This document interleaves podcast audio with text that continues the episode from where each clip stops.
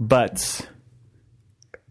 Oh, What's going can- on with you? What? What? You're a mess. Well, because I said butts. Yeah, it- precisely because you said you butts. said butts.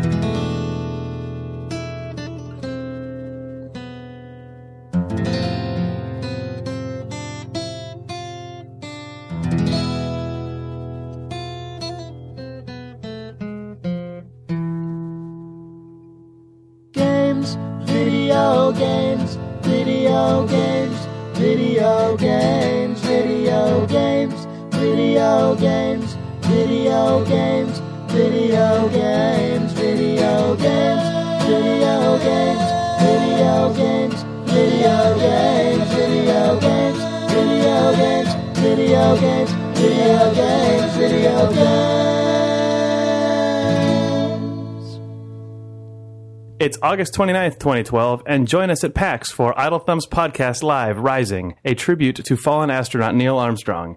Friday, August 31st at 10:30 a.m. in the Pegasus Theater at the Sheraton Hotel, 3rd floor in Seattle. This is Idle Thumb 72, and I'm Chris Remo. I'm Jake Rodkin. And I'm Sean Vanaman.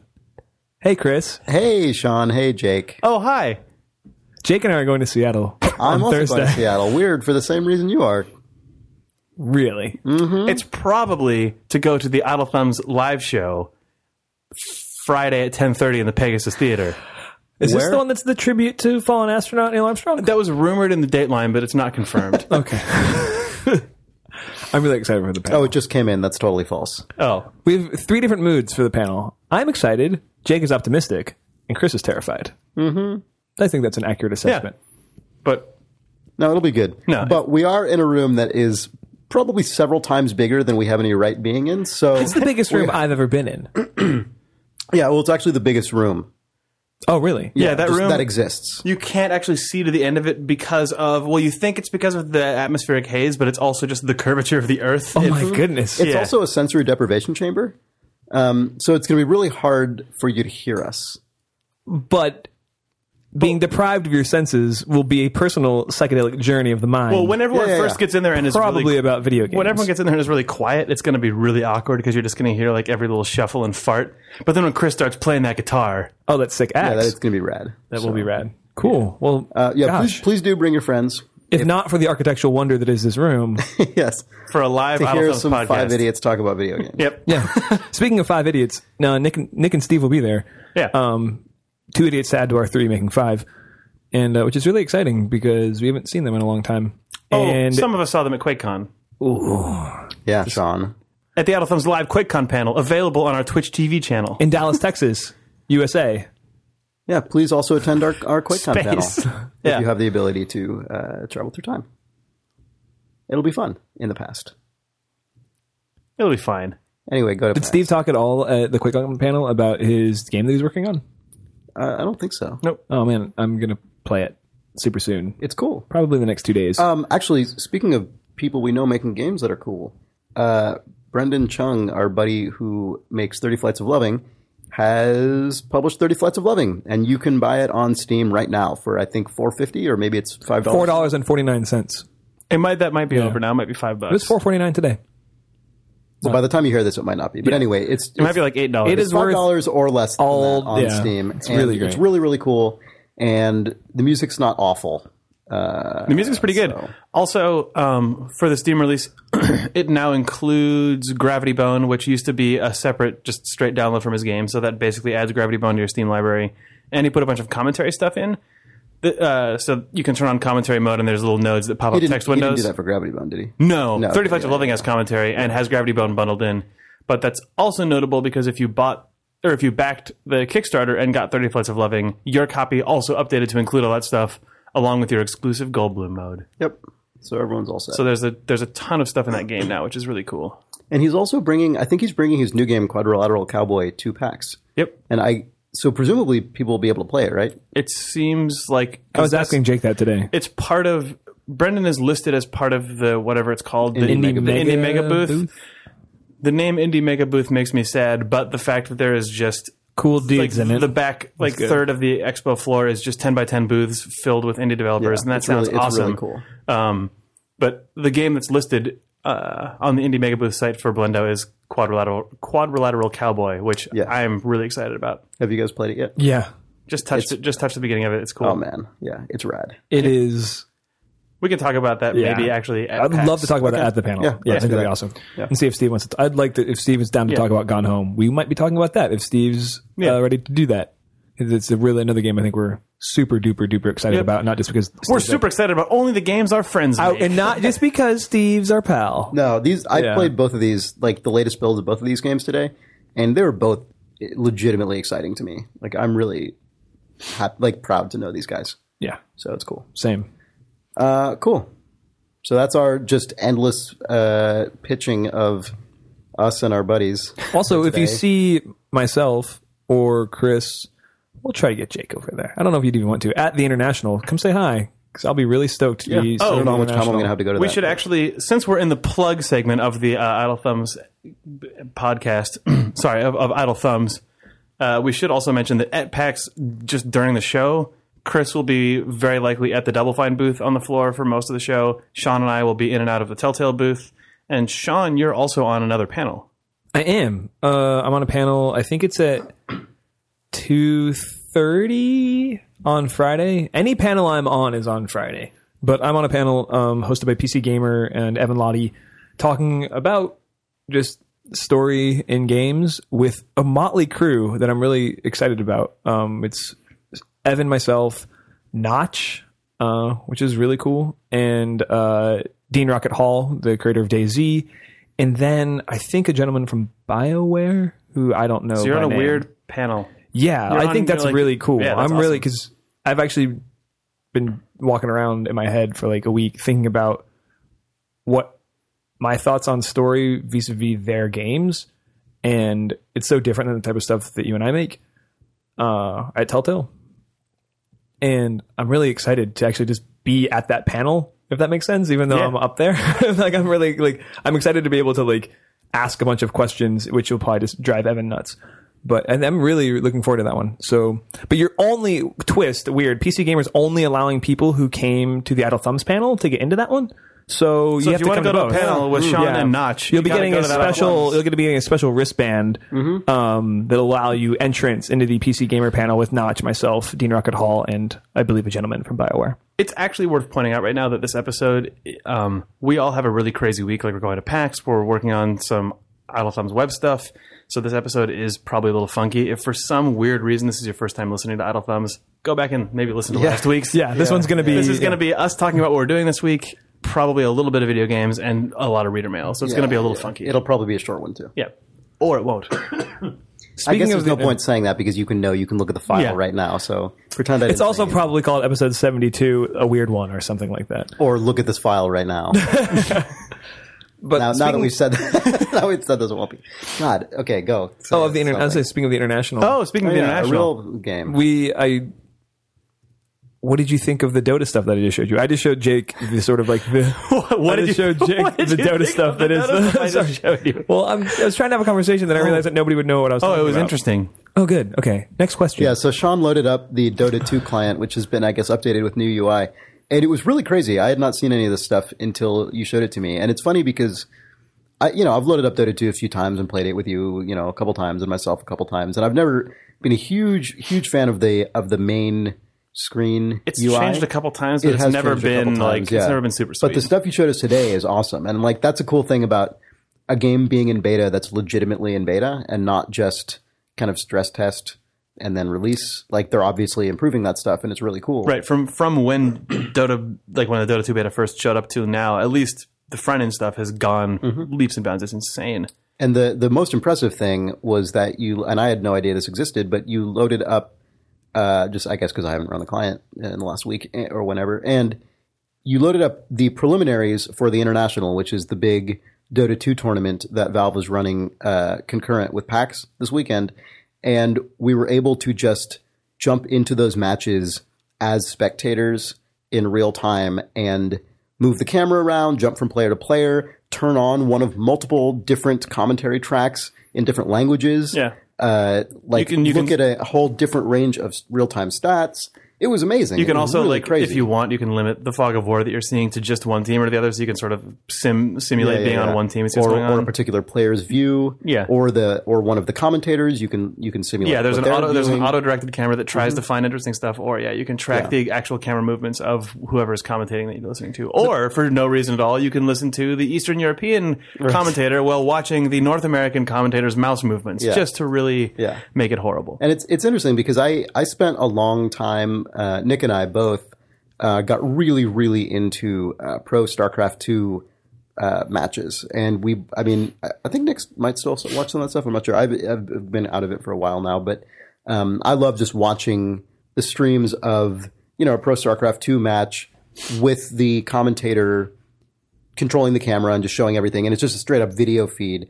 And I love that you can do that within the Dota 2 client. But then if you want to also just quickly take a peek at something else, you can do that because it's just the actual game that is that is running in your own client. yeah, it's great that it has So the full can- sort of directed, literal thing that would be streamed out on, right as well but as you, everything but else. you can bust out of it, Yeah. uh, and and just look at a little. It's just the whole thing's really impressive. It's really great. And you Dota can, 2, you can watch bust out these of it. While, you can watch these while the matchmaking is trying to find you a game.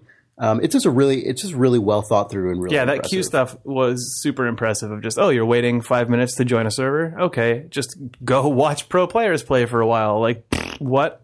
That was amazing. Yeah, It was especially amazing for those of us who've been playing Mann versus Machine in Team, Team Fortress 2 uh, for the last week or so. Because despite the fact that Mann versus Machine is clearly um, a lot of the a lot of the systems in it are clearly influenced by by Dota and by modern free to play stuff, the infrastructure underpinning it is not. It's really sad. Um, I'm sure. Like my expectation is that it will probably get there. Like once Dota goes 1.0, it would not be surprising if that team rolled back in and Mm, yeah, did yeah. the Team Fortress stuff because um, Team Fortress 2, when Team Fortress 2 first came out, it was an orange box game, so it had a menu system that was cribbed from the original Half Life 2, which is like archaic. It's effectively the Half Life 1 main menu system. And then at one point, when Team Fortress, like when it started including all the um, man stuff? all the Mann Co. stuff, all the in in game purchasing and all that stuff, they overhauled the entire UI system. I think around the time of Left 4 Dead 2, and my expectation, or maybe a little after that, Yeah, it was around then. It was because we were working on Pokemon. My feeling on that is probably that Team Fortress 2 was the test bed for all of the stuff that the Dota team then used as the very beginning of the test bed for their stuff that used all the the item purchases. all the all the inline mm-hmm. Steam integration, and then they've now jumped ahead of that. But oh my god, it's really sad and frustrating to be playing a game from the same studio, but from clearly a different team trying to do the same thing. Where like, oh, you want to play Mann versus Machine? Do nothing for ten minutes. I think it just reflects. You were saying earlier, you know, you what, or I think Sean maybe was saying why why is why are these from the same company and yet one of them is so far ahead of the other? And I think it's clearly a matter different of people. prior. Well, it's different people, but I think it's it's more specifically just a matter of priority. I think oh, that Oh, yeah. Valve knows that in order to like the the Team Fortress the space that Team Fortress Two competes in is not actually very competitive. Yeah. As uh, there there's not a, tons of other games that really specifically. Tr- aim to and achieve the same thing that TF2 does, where there are many games Yep. that are very successful that are all operating within the same Dota, within the same Lord's management sphere as Dota 2. And so, and they know that one of the key things there is being sort of the canonical professional version of that paradigm. And I, I It was. It was well, go ahead. oh, I was just going to say, whereas TF2 is like the opposite of that. Like, Right. I mean, I, is there even a pro TF2 scene at all? I don't even think there is much of one to talk There's to more about. than not one, but there's Yeah. not nothing Yeah, to the same degree. Right. It doesn't seem like it has a lot of Yeah, mind no. share.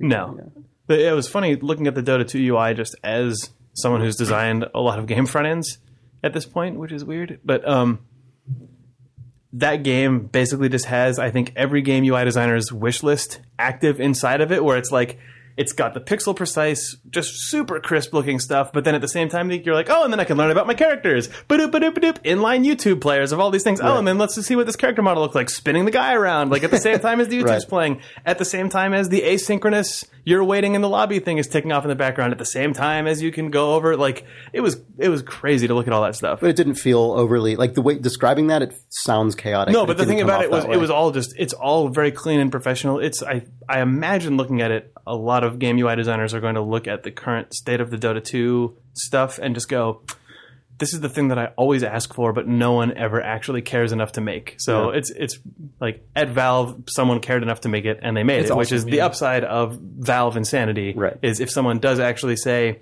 "This is what we're going to do," and Mm-hmm. I'm going to dedicate my life to this for a year, it'll probably actually ship, and not get undercut by weird prioritization stuff. Right. Although also, as you said, for Dota 2, it probably is a high priority that all that stuff is there because your game is just now super sick from a like from that aspect compared to Yeah. other. I mean, it makes it super attractive to the core, the exact core people you want to Yep.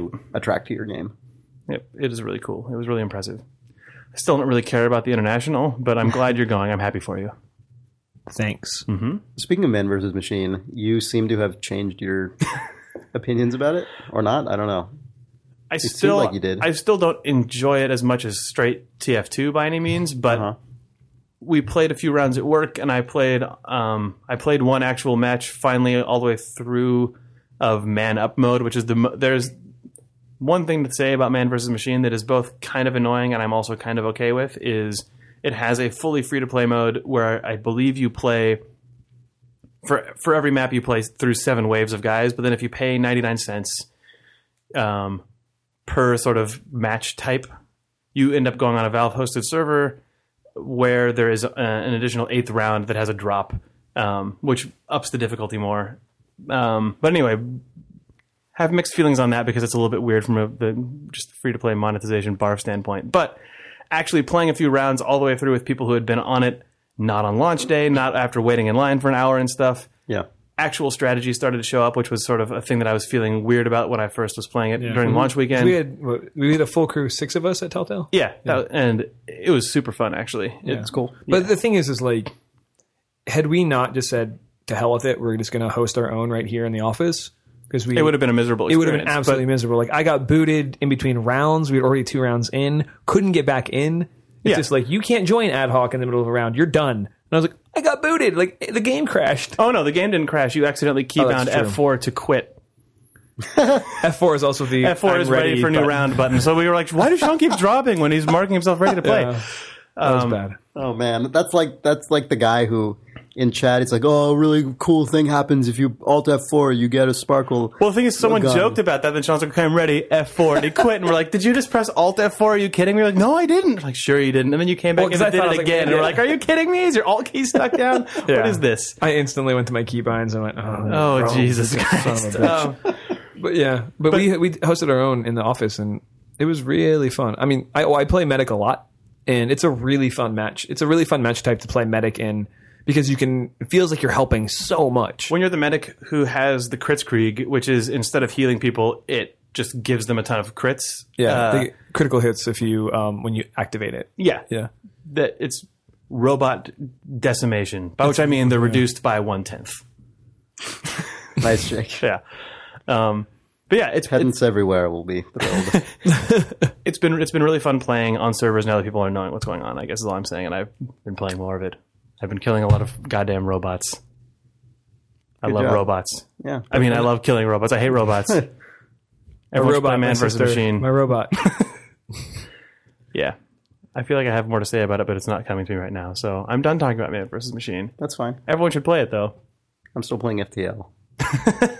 I swear to God, it's it's so funny. I realized I'm in the same mode with FTL that I was with Binding of Isaac just for the gonna say last that. like three months This is of happening, yeah. 2011. And I, I've you know what's funny is I really have. I've played almost no Binding of Isaac in 2012, even though I played that game more than a- any other game by probably a strange how that factor of at least two Yeah. or three last year. You know, probably uh, Skyrim being a runner-up, but probably a distant Mm-hmm. runner-up. Um, and then I just, I, I just kind of, it was like right when the new year hit. It wasn't deliberate or anything, but I just kind of. Oh, you gave it up.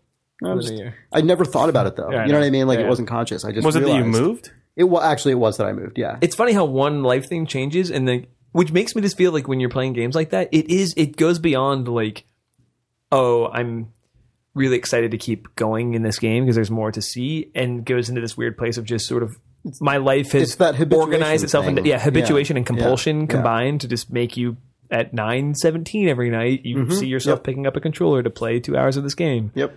and one thing changes you know you get a cold Well, the, inter- the interesting thing about and and I, I think the reason, at least for me, that it works so well with games like Binding of Isaac or FTL, which are they're ran, they're games that are where the the fine points, the order of things are randomly generated, but you know obviously within uh, rule sets that that you get to know. Right. So it's like I.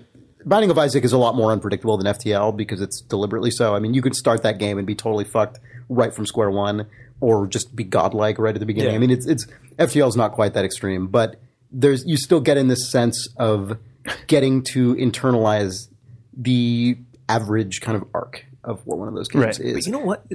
Sorry, I'm go. I'm derailing you, but the fact that Binding of Isaac has such a wide. I was thinking about this last Mm-hmm. week and I didn't say it. Has such a wide disparity between sort of like how powerful you are at the end of the first level, just based on the object drops and Yeah, Mm-hmm. yeah. things like this, is part of what it makes it such a compelling game. Oh, absolutely. Like it's like yeah. it's like For sure. I hate to compare it, but it's like gambling. It's like going on a sick run of craps where you're like, it just kind of happens and you're like, I'm here and it's, oh my God, look, I got all this stuff. How far can I go now? You know, like, yeah, yeah. and that part being outside of your control, married so delicately with the gameplay systems that are obviously inside of your control, Yeah. makes that game just a force if it gets its hooks into you. No, totally. Yeah. Did you read? The, did you guys read the article about the? Uh, I, I think it was on the Gameological Society where someone interpreted Binding of Isaac as uh, portraying a deist perspective in which uh, the the notion of a god who sets the world in motion and then is hands off, which isn't. I don't think that's intrinsic to deism, but it was the general the the, the general kind of shorthand the guy used for this view of a of a creator who sets the sort of physics of the world in motion and then steps away and lets the world play out. Um, and it was you know kind of in contrast to games that are very very heavily guided by a designer where you know there's just uh, trigger volumes everywhere and everything scripted moments and everything you're very corralled along a path and and uh, it was a really interesting perspective I thought and and especially since the game obviously exists within a very overtly religious context you know it, it it it was a particularly appropriate game to to look at through that lens. I thought that was really interesting. But then and I agreed with it when I read it. But then the more I thought about it the more I my opinion has changed, or it, like over the course of a few days, my opinion changed. Um, I still think that fundamentally the game, the game itself, is a great demonstrator of a particular game design mentality, which is that one, which is one that I, I think all of us have a certain amount of affinity for. I mean, um, uh, Sean, I know you were talking about this recently, the notion of you know just being put into a place and having just the systems coalesce to to create something you know really really great. Um, and I think I think that's something that we've all responded to on this podcast for sure. But what's what's the more I thought about it, the more I realized that it's not actually what that game is about ultimately. Like that's the framework in which the game is designed and built. But what the game's actually about is kind of the opposite about of, of that. It's about like an Old Testament God who is all up in your face, who is very much arbitrarily deciding who to be bestowed with grace and who just to be completely condemned. And like the, the whole, that's what all that shit is. Like when you were saying, you know, you get to the end of level one and the disparity between whether you're just crippled or you've you're just, you're just set. You've just got infinite money and your guy is incredibly powerful. I mean, to me, the game, the things that happen are so extreme that they kind of go beyond the traditional, here's a system, let it just go. And it ends up kind of actually simulating the kind of Job like, you know, Yeah, yeah, just, know. Just yeah, here is a God who is just, he is just calling the shots in an Yeah. extreme way. Well, he chose the idea of being chosen. Yeah. Yeah, yeah, yeah, Yeah. Totally. No. Yeah, it's a really. I think that's a really accurate reading because I, as you were describing describing the article that I haven't read, I found myself taking like issue with the Yeah, same sort yeah, of yeah. thing. Yeah. Where I said because it doesn't. There isn't really like a sort of the hand coming off the the arc like the world is essentially the catalyzing event, you know, Mm-hmm. for that world. And I don't think I would argue that the Binding of Isaac doesn't have a catalyzing event like that, other than the fact that I guess you could say it's already pre-rolled all the levels you're about to run through. Yeah, there's a seed that. Yeah. that- yeah. It doesn't- But you know but the mean? things that happen are are they even though they are totally even though the you know as I say like the article is accurate in the sense that it describes the way that Edmund McMillen built the game in the sense of like if you're looking at the designer as a metaphor for a deity, then sure that's accurate. But the what he did with that rule set is not that. Like he he made a wor- like the if- okay. So I'm gonna say it, but if you look at a game like Far Cry Two or like I'm not. Da- you know, like DayZ to take a more recent example from for for us, or um, you know, any, any kind of really open world systemic game. The, the random things that happen in those games Like- are so much more subtle. Like you know, I don't know, like some kind of um, grenade rolling down a hill. Oh, like an incendiary device that's able to yeah, that- gravity and that, the, uh, yeah that yeah. position on an inclined plane, which is then affected um, by gravitational force. I wonder what would happen if when that happens. It would probably be Like uh, pulled in a downward uh, motion, like tiny uh, imperfections in the skin. yes, uh, some call it chaos theory. Uh, but you know th- those things that happen. Like the thing that we always talk about on the podcast is a bunch of individually insignificant things snowballing into Right. an aggregate, very significant thing. And that's the way. That's actually the way that life works most of the time. Right. There are crazy things like a big tornado that just ruins everything. I mean, there are big things in life, obviously. We call those scripted events. Well, they CS are underscore, I mean, they yeah, are actually Hurricane called acts of God in a lot of legal language. Yeah. Um, but you know, generally speaking, the bulk of what makes up most of our lives are things that are that are on their face fairly insignificant, but they combine with other things in our lives in ways that our life ends up being a very dramatic series of, of events and, and crazy things.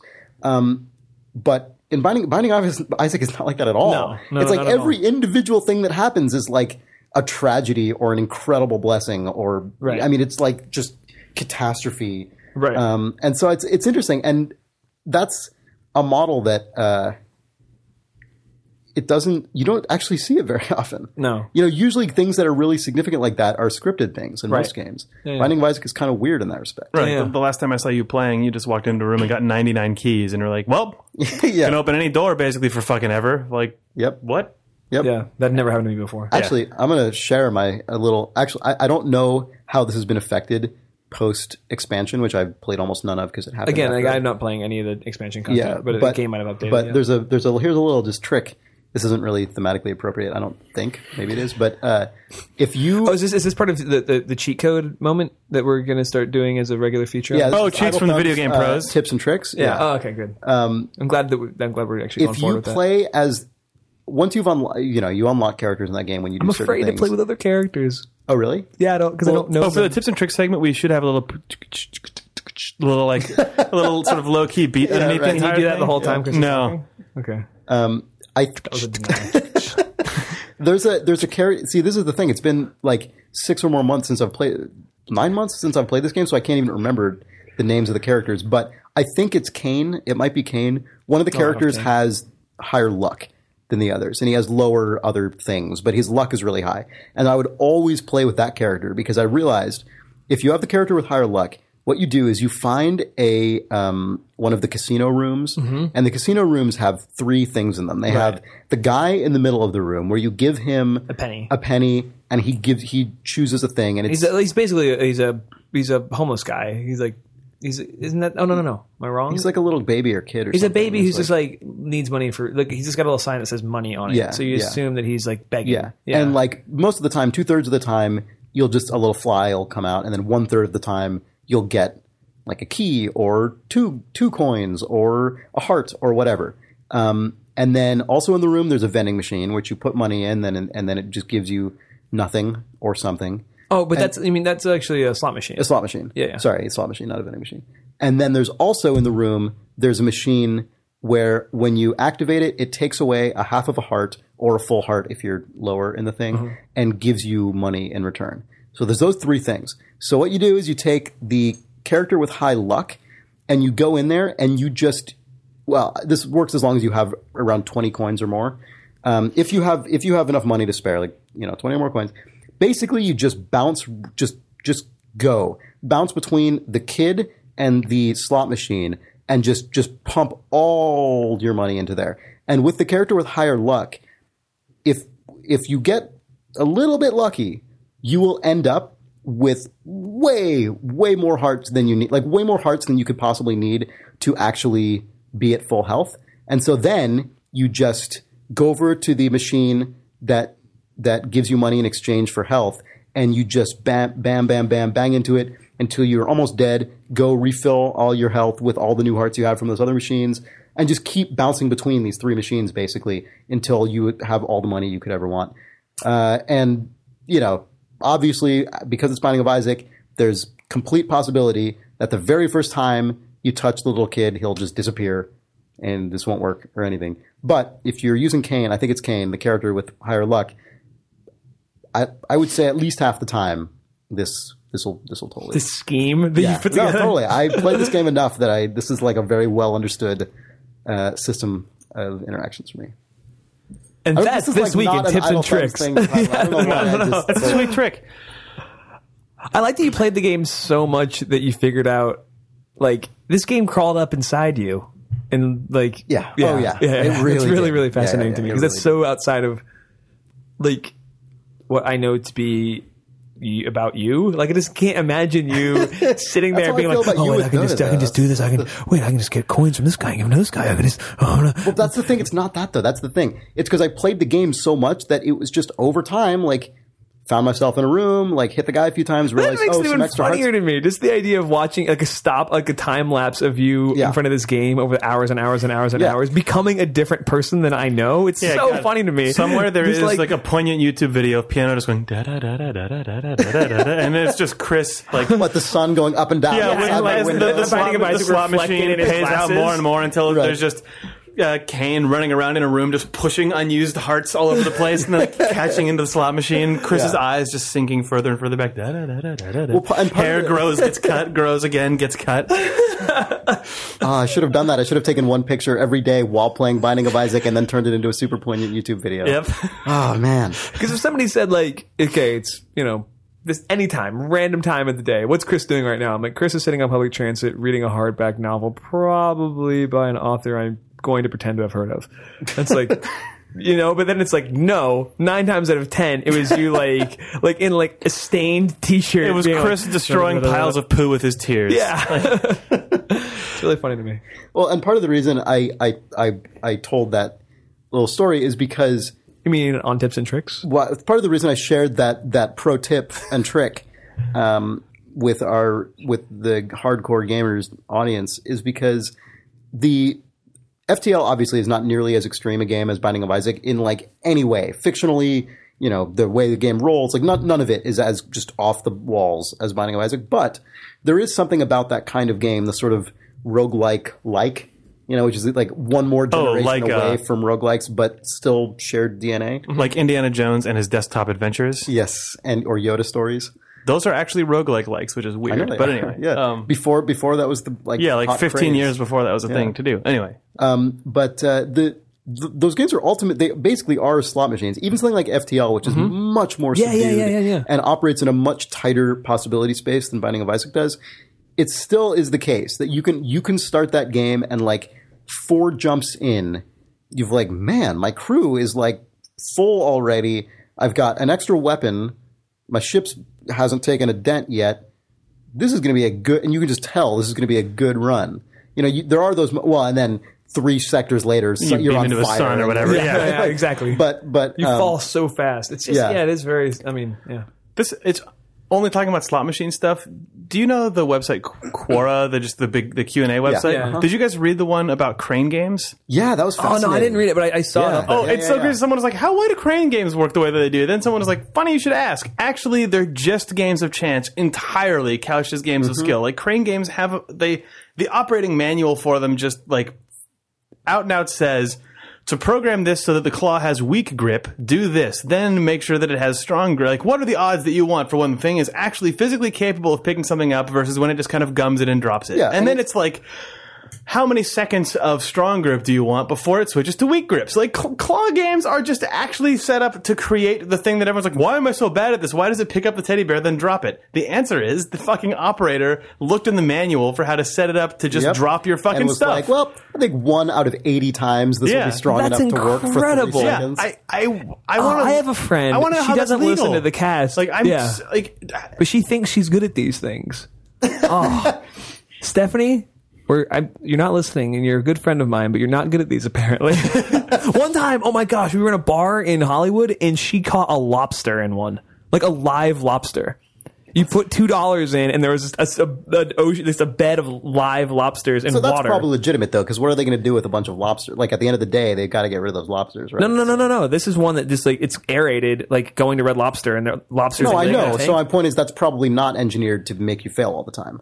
I don't know. It was two dollars, and That's she like caught one on the lobsters first time. Lobsters are an expensive thing to just set up a fake. I mean, that just seems like a, that would be a weird thing to do. It's, there was a lot of people pumping money into this thing, and Stephanie walked up. There's a lot of people caught, pumping money into those lobsters. just caught a lobster, and then we they cooked it for us, and we ate it. that's awesome. Yeah. Maybe Anyway, crane sorry. games. Don't- Maybe there's mean to some that have microphones that wait to hear the sound of a girl's voice saying, "Oh, I'm good at these," and then it like and then it makes sure that that Just person actually gets something. Yeah. where it's just- well, that, it'll make sure that, that, that those people don't get fully shamed. Yeah. Anyone who comes up and goes, "Oh, I know how these work. I'm good at this." Like, okay, regular claw strength activated. mega strength that actually just crushes the lobster. I'm too good.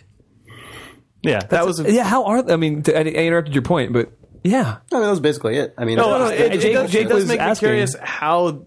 I'm sure there's a million laws about that because there are like the kinds of slot machines where you can kind of program little bits in ahead of time that then add a tiny element of skill. I think, which makes it shadowy legal in some places. But like a crane game, you still have to guide the crane and pick it I up. mean, are crane games even regulated though? No. but w- I doubt it. Wouldn't you think that a crane game would potentially be regulated the same way as a slot machine when it literally is just? Yeah, but I don't think they actually are. Yeah, I mean, But I want. It makes me wonder if people know that the way crane games actually work is it just decides people whether or not you're clearly physically don't, or they of wouldn't winning. work. Yeah, Because people, it's so crazy. if it was common knowledge, they wouldn't. I mean, yeah. Oh, but this is why you listen to Idle Thumbs. you get those video game tips Oh, and yeah, tricks. tips you get and the tricks, crane game yeah. tips and tricks. The- One of the tips is don't play crane games because they are programmed to, in fact, cheat you out of your money physically.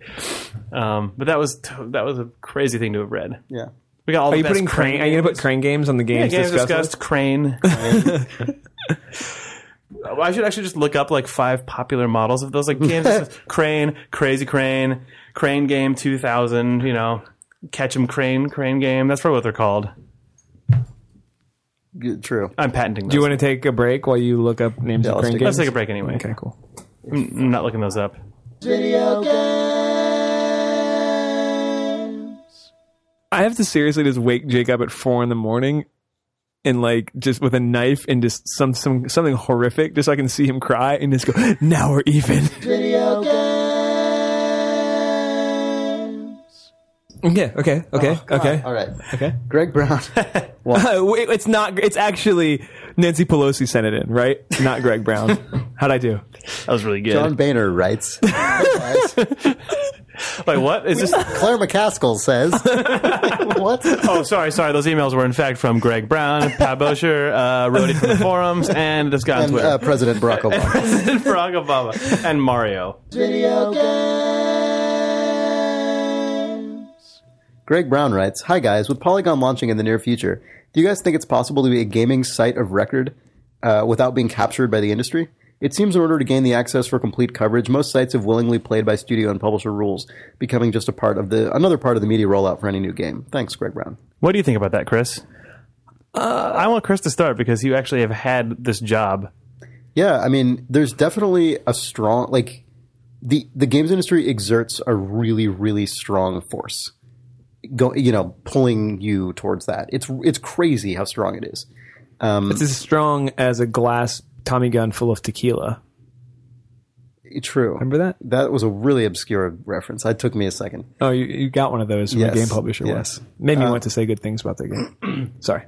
Uh, but yeah, I mean, it's it's less that it's an individual thing where you feel personally compelled to say a bunch of positive things about games all the time. I don't think it's that. It's more that you can't run a game site and not cover every press release and write up every menial thing and go to every preview that you can. Like you just can't as an as an aggregate staff. You can't You not can't do any of those. You can't things. avoid it if you want to stay competitive Yeah, with because everyone else. everybody else is going to. Like, there's no way to put the toothpaste back in the tube. Like that. That's already what you need to do, just as the baseline. And then hopefully on top of that, you can also provide interesting original content and this and that. Like, it's really, it's kind of horrible.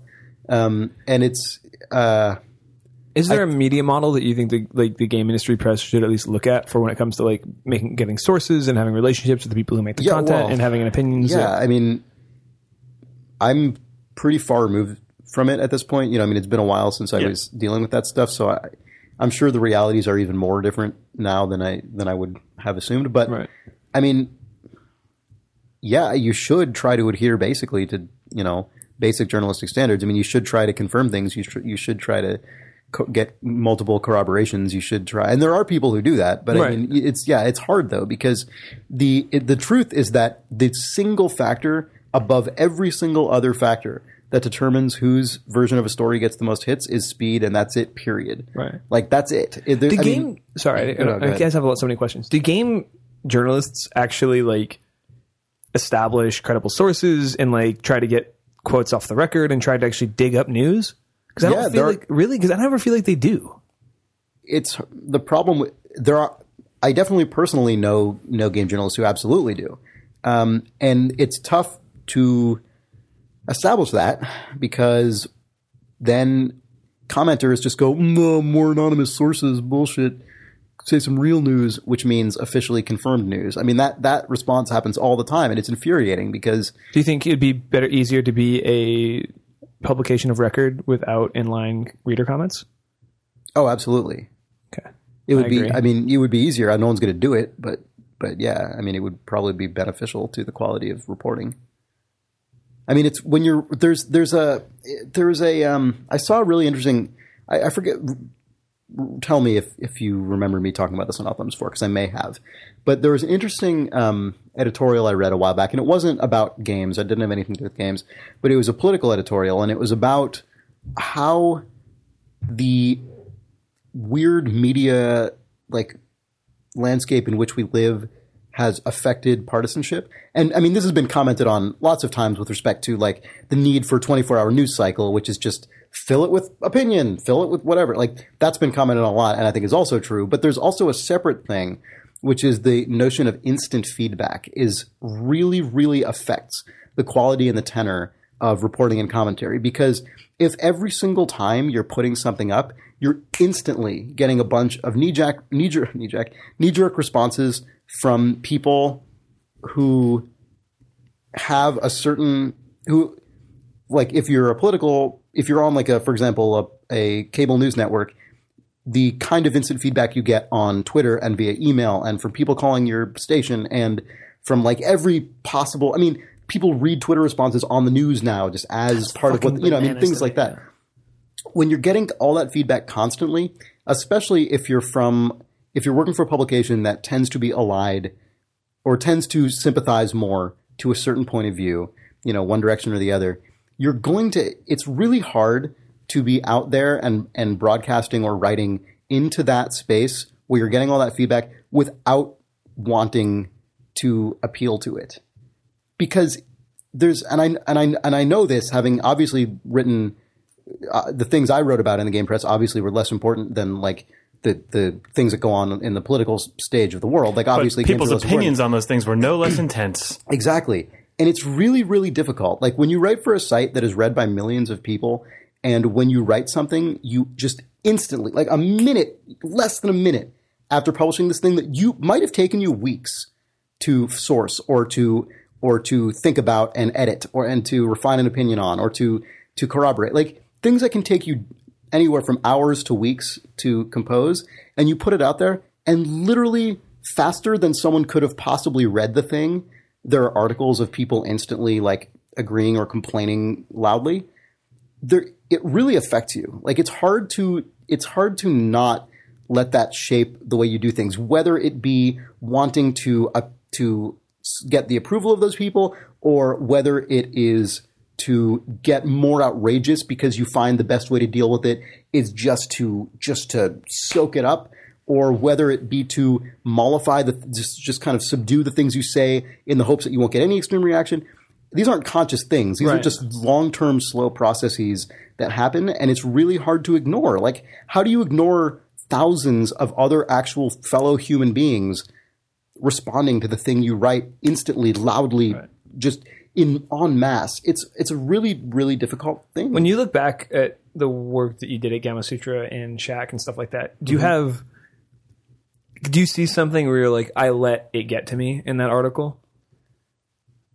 It's hard to say I don't I don't know if I can think of individual cases. I'm sure there w- there were, but I can definitely I can definitely recall general states of mind. You know, like I thinking of like a particular article that's that's that's hard at this point, years removed. Right, of but course. but um, I definitely went, especially at Shacknews, which was my first paid uh, job as a writer. Um, that by Gamasutra, I feel like I'd, I'd kind of just lived Like, in it for a while. Gamma but, Sutra like- was just like the you noticed that the bigger you made Bobby Kotick's face, the more sort of perturbed Yeah. the comments were.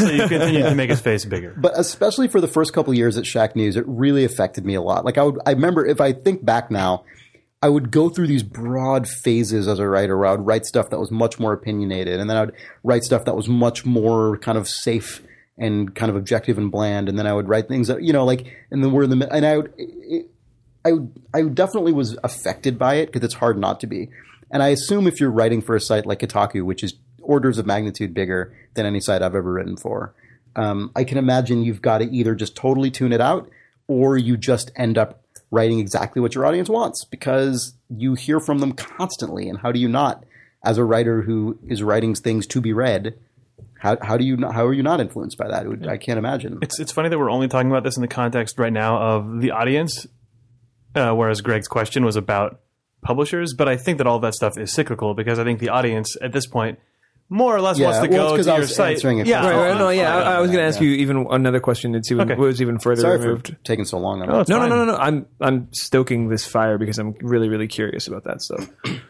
Um, you know what? This is the, if I keep asking you questions, it's quickly just going to become the like Chris's career as a writer retrospective, which is something I wouldn't mind doing if we could get like Yeah, well, you and whatever. Nick Not and right now, but yeah. I think maybe even Evan, who's currently doing it, all in the same cast or something. I would, I would find that fascinating because there's especially there was writing that was game writing, I think, done by you guys, like in very specific instances that was like fantastic. That was just like really good work, and it's like I would point to some of the things that uh, you and Nick especially have written to say, "Wow, if that was the baseline for uh, something like for any outlet that exists right now, I would."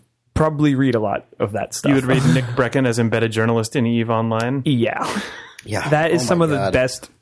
It really is some Not of the even best game writing, you just I wonder, if Writing. that, I wonder if that article's Some of still the up best on feature Shack. I have Yeah, it. I saved it. Oh, good. Yeah, and I found it, and then Nick sent me another version of it that Like he a had. formatted version. Yeah, so it's sitting in my email Oh, somewhere. yeah. All I was going to say is you were talking about writing to the audience into sort of what they want, but I think that the audience that reads gaming sites often like they they'll want your opinion in a review and kind of just to hear exactly what they're being asked to listen to by the people who are making games. Like when you said people will put stuff up from an anonymous source, or they'll get real information. If the first comment is then loudly asking for a confirmation from from a publisher, like Right. okay, then what's the what's the point Yeah, of actually but, uh, so funny to me. investigating anything? Com- it's so funny because it, it instantly Sean does melts into his chair.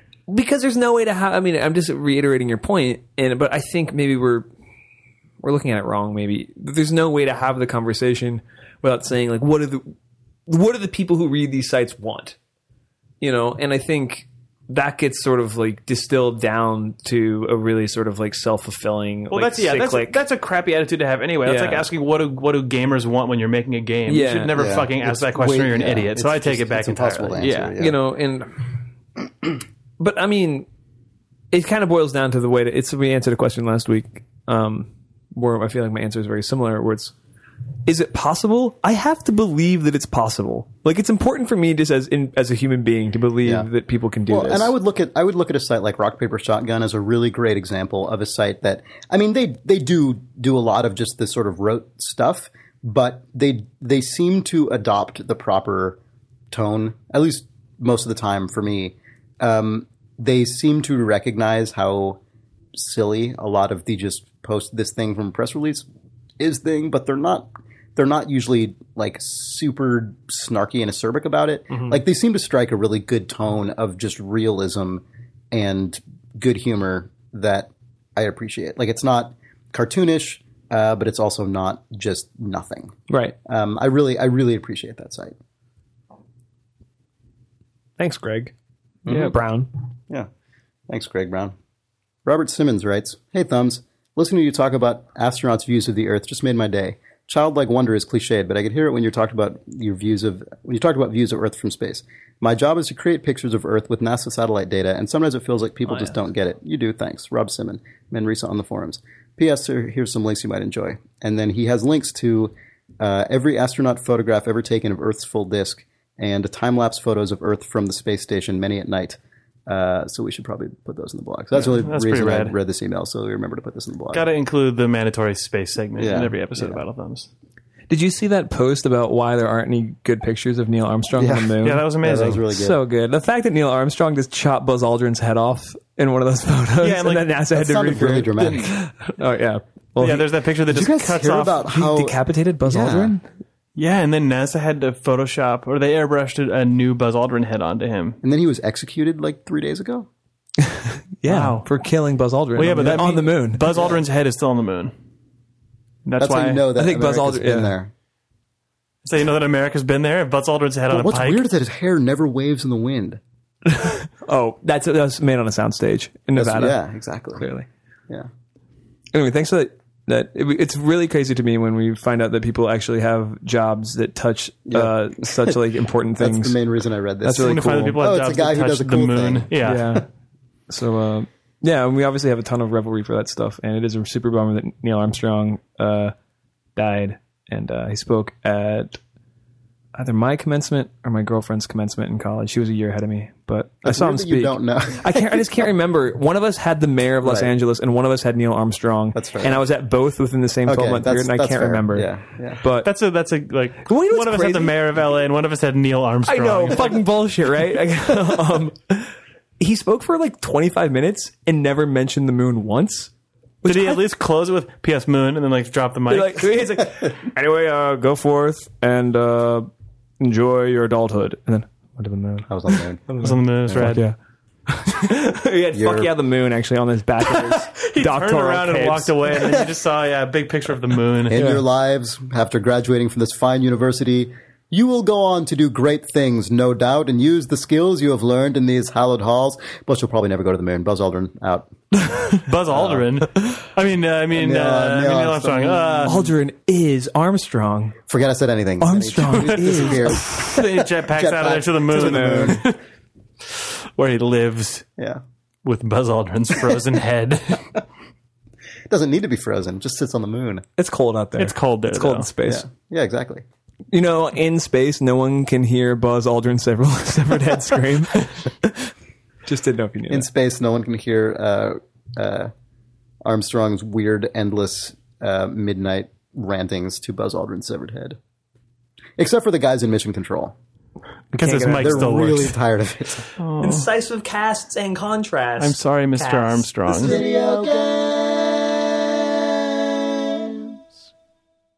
It's August 29th, 2012, and join us at PAX for Idle Thumbs Podcast Live Rising, a tribute to fallen astronaut Neil Armstrong. Friday, August 31st at 10:30 a.m. in the Pegasus Theater at the Sheraton Hotel, 3rd floor in Seattle. This is. I'm sorry. Well, we can cut that so we don't have to do it. That was amazing. Good job. Seattle, Washington. United States, Earth. Near the moon. Space. Space. God. Oh man, maybe that's what it should In Seattle, Washington, America, Earth. Space. What has happened to this podcast in the past 45 seconds? Got good finally.